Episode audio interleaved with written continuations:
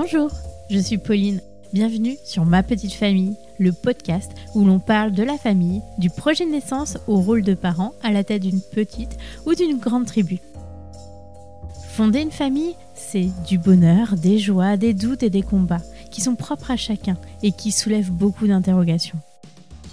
Dans ce podcast, j'irai à la rencontre de parents, principalement de pères, qui partageront leurs histoires sans filtre, à cœur ouvert, sur le merveilleux mais complexe monde de la parentalité. Vous écouterez ainsi des récits singuliers, émouvants et inspirants qui vous seront, je l'espère, enrichissants. Maintenant, je vous laisse avec l'épisode. Bonne écoute. Bonjour Julien, merci beaucoup d'avoir accepté euh, mon invitation, c'est un grand plaisir. Merci pour l'invitation tout court. Donc euh, pour ceux qui ne te connaissent pas, je vais te demander de te présenter, de donner euh, ton âge, d'où tu viens, où tu habites, qu'est-ce que tu fais dans la vie et puis de qui est composée ta famille. D'accord. Alors, donc je suis Julien, je suis breton, je suis né à Rennes. J'ai habité pendant bah, toute mon enfance dans un tout petit bled qui s'appelle Toury, peu importe, c'est pas le sujet. J'ai 30 ans et désormais je vis à Paris avec ma femme Isabelle et notre fils Léo qui a euh, presque 4 mois. Et tu as toujours euh, voulu euh, créer ta propre famille, être père? Oui, franchement, depuis tout petit, je ne sais pas pourquoi, mais dans ma tête, de toute façon, j'allais avoir une famille. On a tendance à reproduire un peu le schéma familial, donc dans ma tête, c'est deux enfants également.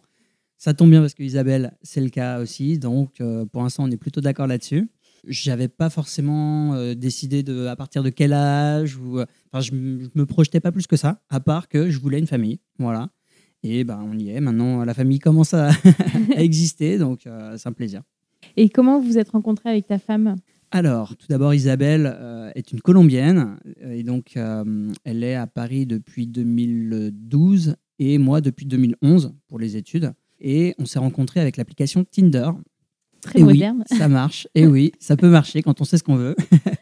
Et euh, c'était en 2015, euh, plus précisément la première rencontre, c'était le 29 juin 2015. Et en fait, c'était après euh, une dizaine de jours d'échanges presque continus sur l'application d'abord et ensuite WhatsApp.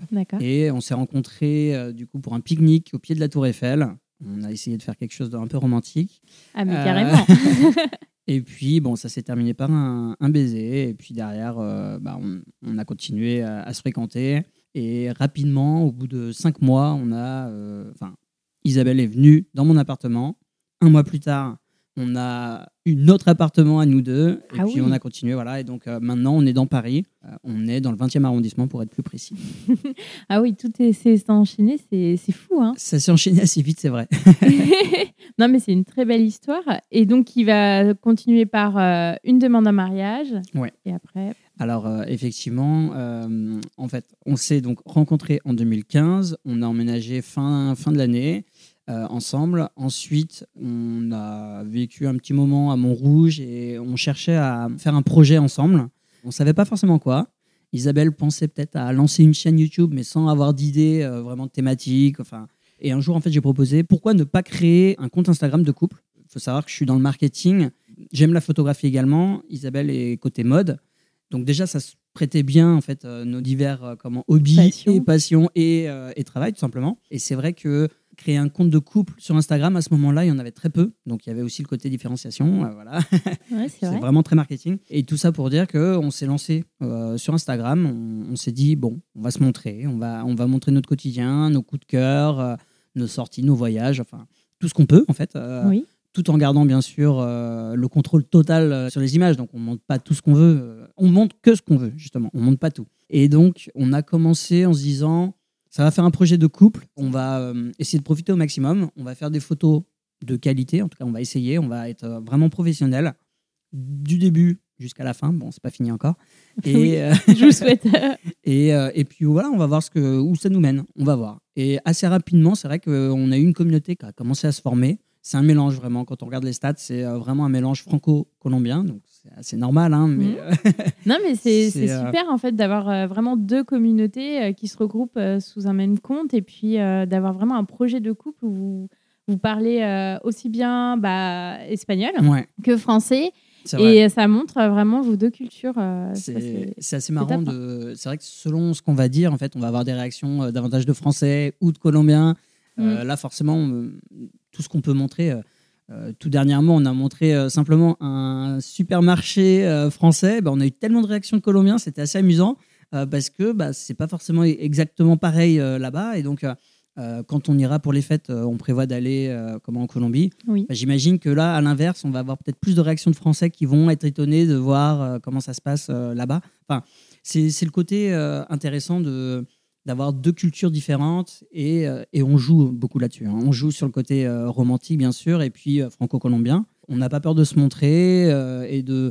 Voilà, l'idée, c'est de partager. C'est vraiment le partage. C'est Oui, la clé du... Ça se, ça se voit sur votre compte. En tout cas, c'est clair que même les moments de vie que vous partagez, que Ouais. ce soit avec Léo, c'est clair qu'on on voit tout ça.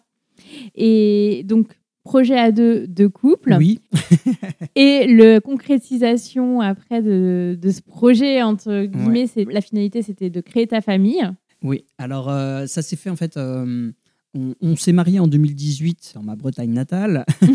Franchement, Isabelle, depuis euh, le début de notre relation, évoquait régulièrement d'avoir un enfant. L'idée d'avoir un enfant, c'était euh, j'aimerais avoir un enfant avec toi. Mais j'essayais un peu de la ralentir parce que l'idée c'était quand même qu'elle puisse terminer euh, ses études avant tout. Et ensuite, d'accord, former notre famille, euh, voilà, euh, qu'on se lance dans, cette nouvelle expérience. Donc, on s'est mariés, les études se sont poursuivies normalement, et il se trouve que là, on est arrivé dans la période Covid qu'on connaît tous, ce qui a un peu bouleversé les choses. D'abord, on avait prévu de se marier à l'église en Colombie. Forcément, on n'a pas pu le faire. Donc, ça, c'était pour l'été dernier. Isabelle avait un stage à faire normalement de fin d'études. Il a sauté. Donc, en fait, on s'est retrouvé entre les deux confinements, les deux premiers confinements. Il y en a eu trois de, de mémoire. Oui. Euh, donc, entre les deux premiers confinements, on s'est retrouvé à se dire est-ce que ça s'y prête pas, en fait? Est-ce que c'est pas le moment? À ce moment-là, finalement, j'étais euh, le plus sûr, Isabelle la plus inquiète, euh, pas inquiète, mais on va dire, si, la plus flippée, ouais, on peut le dire. Oui, bah après, euh, je pense que c'est une grande étape. Donc, euh, quand on est entre guillemets, euh, quand l'un est prêt, des fois l'autre ne l'est pas spécialement. Et puis, je, je suis ouais. pas sûre qu'on soit prêt à 100%. Non. Ah non, non, bien sûr, non. On savait ce qu'on voulait. Après, forcément, ça peut faire peur parce que c'est quand même une expérience, bah, c'est incroyable. on n'est pas forcément prêt. hein, donc, oui, c'est- évident. Et puis moi-même, euh, je disais oui, oui, allez, on y va, c'est parti. Mais en vrai, euh, oui, je flippais un petit peu. Oui. Pas tant que ça. Je trouve que tous les deux, on a été assez, euh, assez sereins, euh, tout au long de la grossesse d'ailleurs. Mais bon, c'est quelque chose qu'on connaît pas, pas vraiment. Donc, on se lance un peu dans l'inconnu. Mm. Voilà, on a, on a essayé d'avoir un enfant. Et au bout d'un mois et demi, on, on a découvert que Isabelle était enceinte, le jour d'ailleurs de la fête des pères. Donc c'était assez Ça, amusant. c'est génial, je trouve. La coïncidence, tombe bien. euh, c'est. Ouais. et, et puis, euh, et puis bah, après, euh, on a eu la grossesse qui s'est lancée. On réalisait pas vraiment au début. Mhm. c'était à force de le dire, de l'annoncer à nos proches, forcément un peu à distance. hein. on Oui. ne voyait pas grand monde à ce moment-là. C'est là qu'on progressivement on commençait à se rendre compte en fait que on allait plus être que deux, on allait être trois. et puis bon après quand le ventre euh, grossit, enfin forcément là ça commence à devenir vraiment réel. Concret, oui. Ouais c'est ça. Et ça s'est bien passé la grossesse? Euh, Pas de mots? Et toi, comment tu l'as vécu euh? Alors ça s'est très bien passé. On a vraiment eu de la chance. Pas de nausée. Je crois que ça arrivait euh, une ou deux fois, euh, mais pas plus. Au tout début, Isabelle s'endormait euh, assez facilement. on pouvait lui parler et d'un coup on la voyait qui sombrait. C'était assez rigolo. Dans, dans les deux premiers mois, on va dire à peu près. Bon, Après, c'est fatigant. Et après, ouais, ouais, je pense aussi quand même. Les changements euh, hormonaux et tout. Donc, euh, et, euh, et de mon côté, euh, bah, je l'ai bien vécu également parce que, il faut le dire, j'ai eu la chance aussi de une bonne partie de la grossesse bah, d'être en télétravail euh, à la maison, confinement oblige. Télétravail, je l'ai continué après, et donc euh, j'ai pu aussi, là je, je spoil un peu, mais j'ai pu aussi vivre les premiers mois euh, du coup euh, Bah oui. euh, tout près de, de- de ma femme et de mon fils, donc c'est c'est top. Euh, donc euh, non, j'ai pas stressé, euh, j'ai vécu ça très sereinement. Je me suis pas plus renseigné que ça d'ailleurs. ah oui, c'est marrant parce que et en tant qu'influenceur Instagrammeur, Ouais. je m'étais dit bah peut-être que tu aurais regardé. à peine. D'accord. Ouais. Non, non, vraiment pas tant que ça. Je sais pas. Je, Ouais, je trouvais- confiant quoi. on se rassurait l'un l'autre. Euh, Mm. De toute façon, moi, j'étais sûr à 100% que Isabelle allait faire une excellente mère et, et je, le, je le constate maintenant. Mm. Euh, mais je le savais avant. Mais, euh, mais donc déjà de ce côté, j'étais pas inquiet. De mon côté, euh, j'ai toujours aimé les enfants, donc après, euh, ça allait être différent. Mais même sur, je sais pas, sur, il y a une crainte assez récurrente de, de perdre le temps, enfin, de, de, de plus pouvoir dormir, etc. Mm. Effectivement, on le vit, mais en fait, bah, on le vit bien. Je sais pas. Oui, parce que c'est du bonheur. hein, C'est ça. Ouais. Et t'en avais même pas parlé à tes copains ou De, de la volonté d'être père? Oui ou même euh, bah, pendant la grossesse de ce qui allait se passer après. euh, c'était en fait c'était fluide pour toi et Ouais. euh, tu t'es pas posé de questions. Quoi. À la limite, on a peut-être un petit peu échangé davantage avec bah, mes belles-sœurs, la, la sœur d'Isabelle et, et ma belle-sœur, la, la femme de mon frère. Mais à peine, vraiment très peu finalement. Non, non, non, on l'a vécu bien, euh, sans vraiment se renseigner, sans trop en parler d'ailleurs. Mais Et par rapport à ça, tu me disais juste avant euh, l'épisode que euh, vous n'aviez pas fait euh, beaucoup de cours de préparation à la naissance? non, euh, ça c'est vraiment, on s'y est pris euh, un peu à l'arrache, on peut le dire, hein, euh, au dernier moment. Euh, je crois qu'on avait quatre euh, cours de prévus, on en a fait que deux. Le Mhm. troisième allait être dans la semaine de la naissance, puisque euh, Léo a décidé d'arriver euh, trois semaines en avance. Donc forcément, euh, bon, on s'y est pris vraiment au dernier moment, on peut le dire. Oui. On n'a pas appris grand-chose, à part une technique qui a été par contre très très utile euh, pendant la nuit euh, qui précédait euh, la naissance, où en fait je portais le ventre d'Isabelle. Et sincèrement, c'était toutes les cinq minutes, je pense. Toutes les cinq minutes, dès qu'il y avait des contractions, je portais le ventre. Ça me faisait très mal au bras, mais au moins je me sentais utile, donc c'était déjà cool. J'ai expliqué, donc tu portais le ventre avec une écharpe Oui, en fait C'est ça. pour pardon. euh, soulager les Oui, contractions. porter le ventre à, à main nue, non. Euh, non, c'est ça, avec un tissu. En l'occurrence, c'était une écharpe. Et effectivement, ça soulage, euh, enfin, il semblerait en tout cas, ça soulage euh, bah, la future maman. Mm. Et donc, en fait, dès qu'il y avait des contractions, que Isabelle me réveillait, hop, je soulevais le ventre. Elle se rendormait dans la seconde. Et euh, moi, j'avais l'impression vraiment, euh, entre chaque contraction, c'était à peine une minute. C'était vraiment très, très court. Je dormais rien du tout. Et à l'inverse, Isabelle euh, me disait, mais pour moi, j'ai eu l'impression de dormir 10 minutes et c'était trop bien. Et, euh, donc bon, au moins j'ai été Ouais. utile. voilà, tu as été, Ouais. contribué au travail. Ouais. Et, Un petit peu. Je pense que oui, mais je, je pense que psychologiquement, c'est assez important pour ta femme. C'est ça, c'est d'être un soutien. Et, et c'est vrai que c'est quelque chose après que j'ai ressenti euh, bah, plus tard, parce que finalement, une fois qu'elle était dans le lit, je pouvais plus faire grand-chose, euh, à part te donner ma main. Et de se sentir, euh, pas inutile, mais en tout cas très peu utile quand même. Bah, c'est, euh, je sais pas, c'est c'est frustrant un peu. On, on aimerait faire plus, on peut pas. Donc bah déjà, on donne sa main, on se fait écraser la main, il n'y a pas de problème. et puis on est présent. Euh, Oui. c'est c'est le, voilà, c'est le minimum. Je pense que la présence est très importante euh, et c'est un soutien en fait. Vous êtes euh, un petit peu le rocher. C'est- Oui, oui, je pense. Par rapport à l'accouchement euh, en tant que tel, donc euh, quand est-ce que ça s'est déclenché? Donc tu disais trois semaines avant le terme. Ouais, ouais, trois semaines avant le terme. Alors, à, à trois semaines, on ne parle plus de- d'enfants prématurés. C'était un terme du coup quasiment normal. Il devait naître le 8 mars. Finalement, il est né le 16 février. Alors, comment ça s'est passé? En fait, dès le 15 euh, février, donc euh, le matin, euh, à 4 heures du matin, Isabelle se réveille. Sent qu'il y a quelque chose qui est parti, euh, qui est tombé. Et du coup, euh, après, on, on a su que c'était le bouchon muqueux. Mhm. Donc, on appelle forcément les urgences de la maternité euh, parce qu'on ne sait pas, hein, on ne sait jamais. Surtout que c'était beaucoup trop tôt. enfin, on ne s'était pas encore très bien préparé. hein, pour tout vous dire, on n'avait toujours pas préparé les valises. On s'était dit, on le fera le week-end d'après. Forcément, c'est toujours au dernier moment.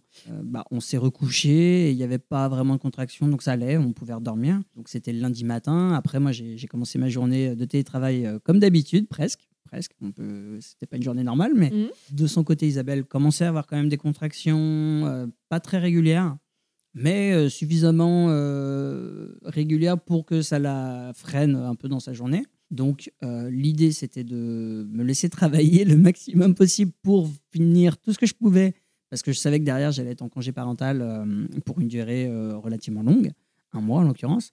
Et donc, il fallait euh, essayer de boucler tout ce que je pouvais pour que mes collègues derrière ne se retrouvent pas non plus trop dans la panade. Donc, euh, bah, Isabelle euh, a supporté tant bien que mal les contractions. On a mangé rapidement le midi. on a essayé de commencer les valises. bon, c'est un peu galère. Normalement, je terminais à 18h. En l'occurrence, il était presque 19h. Euh, on a terminé les valises assez rapidement et puis on est, on est sorti. On a la chance d'habiter à 7 minutes de la maternité de Tenon, en l'occurrence. Bah, on s'était dit, on va y aller à pied. Il faisait beau. Déjà, c'était pas mal. Oui, parce que pour février. C'était euh, déjà pas mal. ouais. Donc, euh, bah, en fait, au lieu des 7 minutes, ça nous a pris une bonne demi-heure. Temps avec de pause. contractions. Temps de Voilà. pause. euh, je sais pas combien de pauses on a pu faire, mais déjà, rien que descendre les escaliers, on habite au quatrième étage, il faut le savoir. Mm. Euh, donc rien que ça, c'était déjà pas mal. Résultat, on arrive à la maternité donc vers 20h à peu près. Et on nous accueille dans, dans une salle d'observation. Voilà, ils checkent tout et ils reviennent nous dire bon bah en fait la, la poche des os est fissurée donc bah, quand vous repartirez euh, bah, vous serez trois quand vous repartirez de, de- de l'hôpital. Et là, tu étais, prêt? Alors Tu t'étais euh, projeté ou tu t'étais dit, bon, ça va être une fausse alerte, il y a la décontraction, on va revenir à la maison Non, et puis, euh, on s'était euh, franchement vu, on avait fait nos valises, on avait galéré à les Mhm. descendre et à les emmener. Non, non, franchement, on était prêts à rester à l'hôpital. C'est juste que de l'entendre, ça nous a fait quelque chose. Isabelle a pleuré, bien sûr. Moi, non. Par contre, euh, j'avais l'impression d'être relativement serein.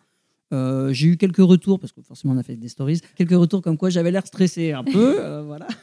Mais oui, c'est sûr que de se dire, bon, bah, on ressortira à trois, c'est quand même, c'est pas rien. Après ce petit temps d'observation, on nous a emmenés dans la chambre dans laquelle on allait rester du coup, euh, c'est quatre jours après la naissance, donc euh, ça fait ouais 4-5 jours quoi. Donc euh, on était dans la chambre et c'est là que on a passé la nuit.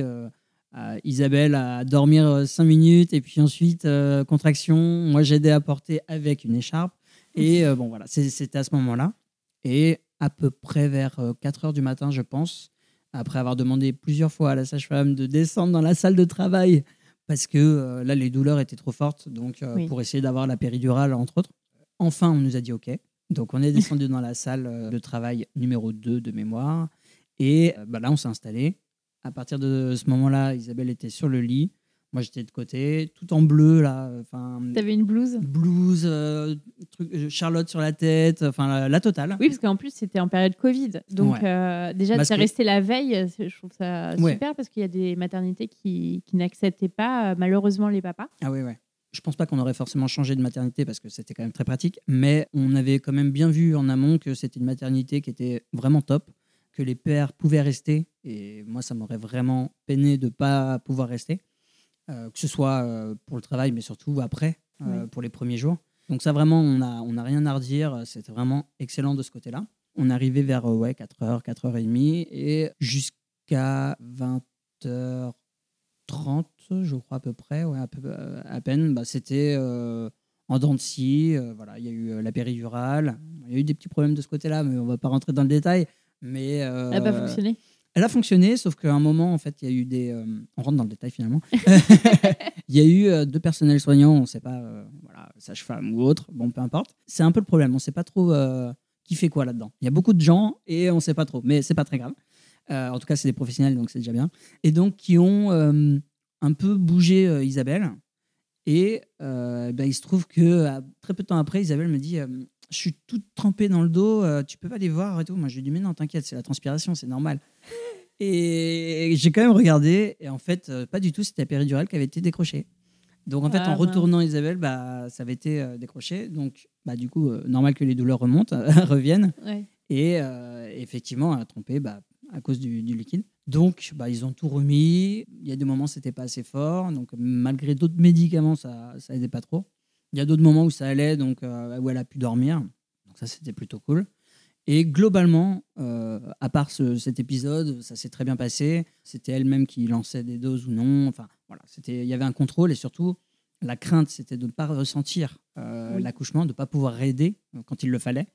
Et bah, ça n'a pas été le cas. Elle a vraiment senti les contractions, euh, juste moins fortes. Et donc, c'était top. Donc, euh, c'était très bien. Et du coup, eh ben, Léo est arrivé à 21h13 ce mardi-là, donc le mardi 16 février.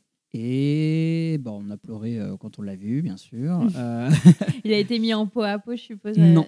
Ah non non, il n'y a pas eu de peau à peau. On l'a vu très vite fait, puis après ils l'ont sorti en fait de, de la chambre. Donc moi j'ai Ouais. suivi. Il y a eu un petit épisode, euh, un petit épisode de, de tension en fait élevée du côté d'Isabelle et euh, du côté de Léo quand il était dans le ventre. Et après une petite baisse de tension. Donc il y a eu un petit coup de stress de ce côté-là. Il y avait un risque de césarienne, ce qui n'était pas vraiment ce qu'on souhaitait. Ce qui explique que peut- peut-être que le bébé soit parti. c'est ça. euh, C'est ce que je me suis dit. euh, il voulait vite euh, Oui. checker que tout allait, tout allait bien. Et tout allait bien. Donc déjà, ça, c'était bien. Tant mieux. cool. Ah voilà, ça rassure. Voilà. Moi, j'ai suivi euh, le cortège. Bon, le cortège, j'exagère, hein, ils étaient deux. Hein, pas non plus. Voilà. Et par contre, en laissant Isabelle dans son, dans son lit toute seule. Et finalement, surtout, ça a duré une demi-heure quand même. Donc, euh, Mm. bon, euh, Léo allait bien de son côté. On m'a dit à un moment, si vous voulez, vous pouvez retourner voir votre femme. Sauf que Léo, elle laisse se retrouver tout seul. Bah non, euh, je ne vais pas le laisser tout seul. euh, J'ai à peine de le découvrir, mon fils. Donc, euh, donc malheureusement pour Isabelle, je l'ai laissé toute seule. Bon, Mhm. elle n'était pas toute seule. Il y avait du Oui. personnel qui l'aidait, euh, notamment à, à retirer la. Comment ça s'appelle? Le placenta. Le placenta, voilà. Mhm. Et donc après tout ça, on s'est retrouvés tous les trois. Et bon, c'était un moment assez, assez fort. Et ben on est monté dans la chambre, simplement. Et derrière, après, on, on s'est retrouvés un peu dans notre bulle, même si toutes les heures, à peu près, il y avait quand même des petites visites, hein, bien sûr. J'exagère toutes les heures, mais pas loin. Et ça s'est très bien passé. On était, on était contents. Il y a eu un petit problème de euh, montée de lait un peu tardif. Donc euh, Léo qui s'énervait, forcément. Euh, donc on a dû lui donner un petit peu de biberon au début. L'idée pour nous, c'est vraiment de faire de l'allaitement exclu- Oui, exclusif. C'était Mm. bien le mot Oui, c'était ça. donc de l'allaitement exclusif. Et donc, bah, ça nous gênait un petit peu de devoir donner des compléments, mais il fallait bien qu'il remonte en, en poids. C'est ce qui nous a fait rester une, une journée de plus, puisqu'il a descendu un tout petit peu trop. Donc, ils, ils ont préféré bien le garder euh, en contrôle, enfin en, surveille- en surveillance.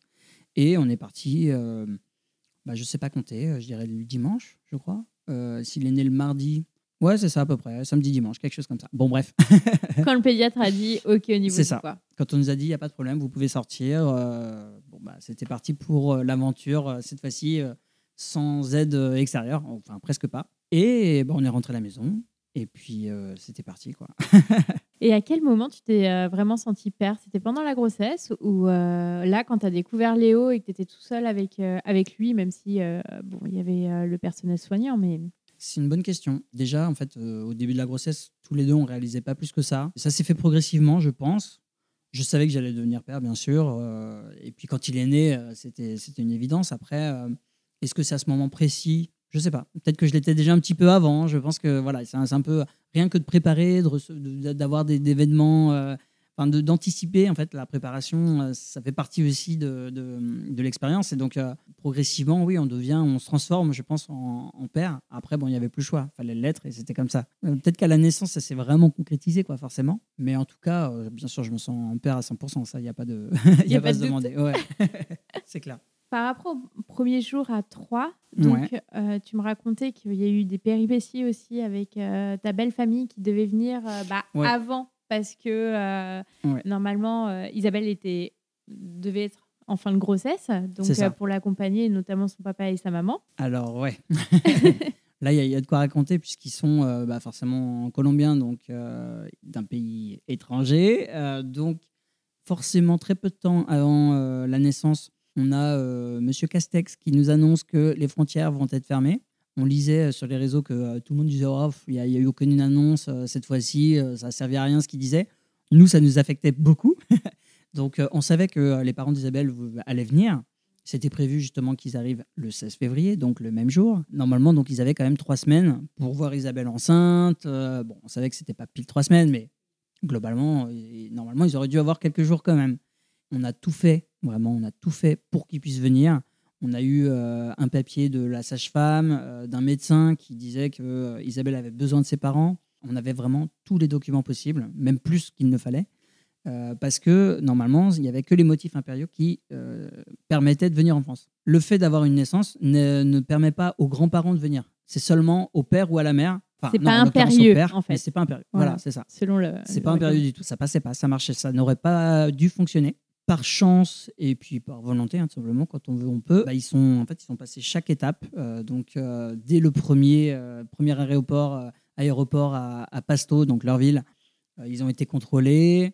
C'est passé. Ils sont passés à Bogota, contrôlés. C'est passé. Ils sont arrivés à Madrid. C'était un peu plus dur, mais la personne a dit bon, allez, c'est bon, passez quand même. Et arrivé à Paris, ben, euh, Léo était né en fait.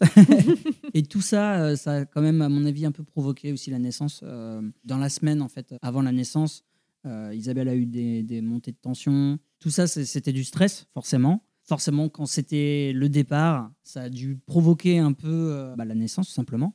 Résultat, bon, après, euh, ils n'ont pas vu euh, Isabelle enceinte, mais euh, ils ont pu profiter un peu plus de leur petit-fils. Donc, ça va, tout va bien, tout s'est bien passé quand même. Non, ça c'est top. Et donc toi après, donc euh, vous êtes rentré chez vous. Tu disais tout à l'heure que tu avais eu un mois de congé euh, pater. Ouais, enfin, c'est un mois parce que je me suis pris des jours en plus. Mais en gros, euh, mon entreprise euh, est plutôt cool de ce côté-là. Donc, il y avait trois jours ouvrés à la naissance, suivi de 15 jours calendaires à prendre vraiment tout de suite après la naissance. Moi, j'ai mis au bout quelques jours. Et dans les 4 mois qui suivent la naissance, j'avais encore 15 jours calendaires. Donc, j'avais effectivement un mois. Donc, au final, ouais, j'ai pu, pré- j'ai pu euh, profiter quand même de un mois de, de congé euh, paternité. Et quand j'ai su que Isabelle était enceinte, je savais qu'il y avait aussi le projet en fait euh, de loi comme quoi ça allait passer à un mois, mais qui n'est applicable qu'à partir de juillet. Et nous, forcément, ça l'est avant. Voilà. Donc ça m'a un peu embêté. Puis après, en fait, je me suis renseigné. Et non, on avait déjà le mois, donc c'était top. Voilà, j'avais pas à me plaindre.